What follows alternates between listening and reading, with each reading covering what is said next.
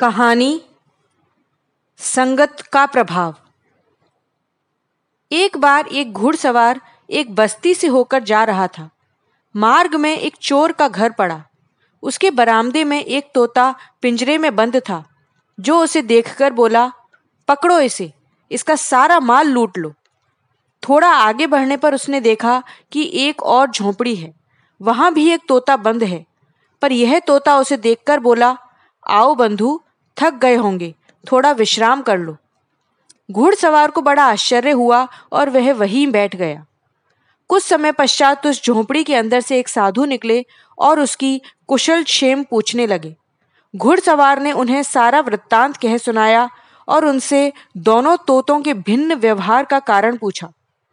साधु के उत्तर देने से पूर्व उनका तोता बोला अहम मुनि नाम वचनम शृणोमि शृणोत्ययम यद यवनस्य वाक्यम न चास्य दोषो, न च मे गुणो वा संसर्ग जा दोष गुणा भवंती अर्थात मैं साधुओं की वाणी सुनता हूँ और इसीलिए भला बोल रहा हूँ।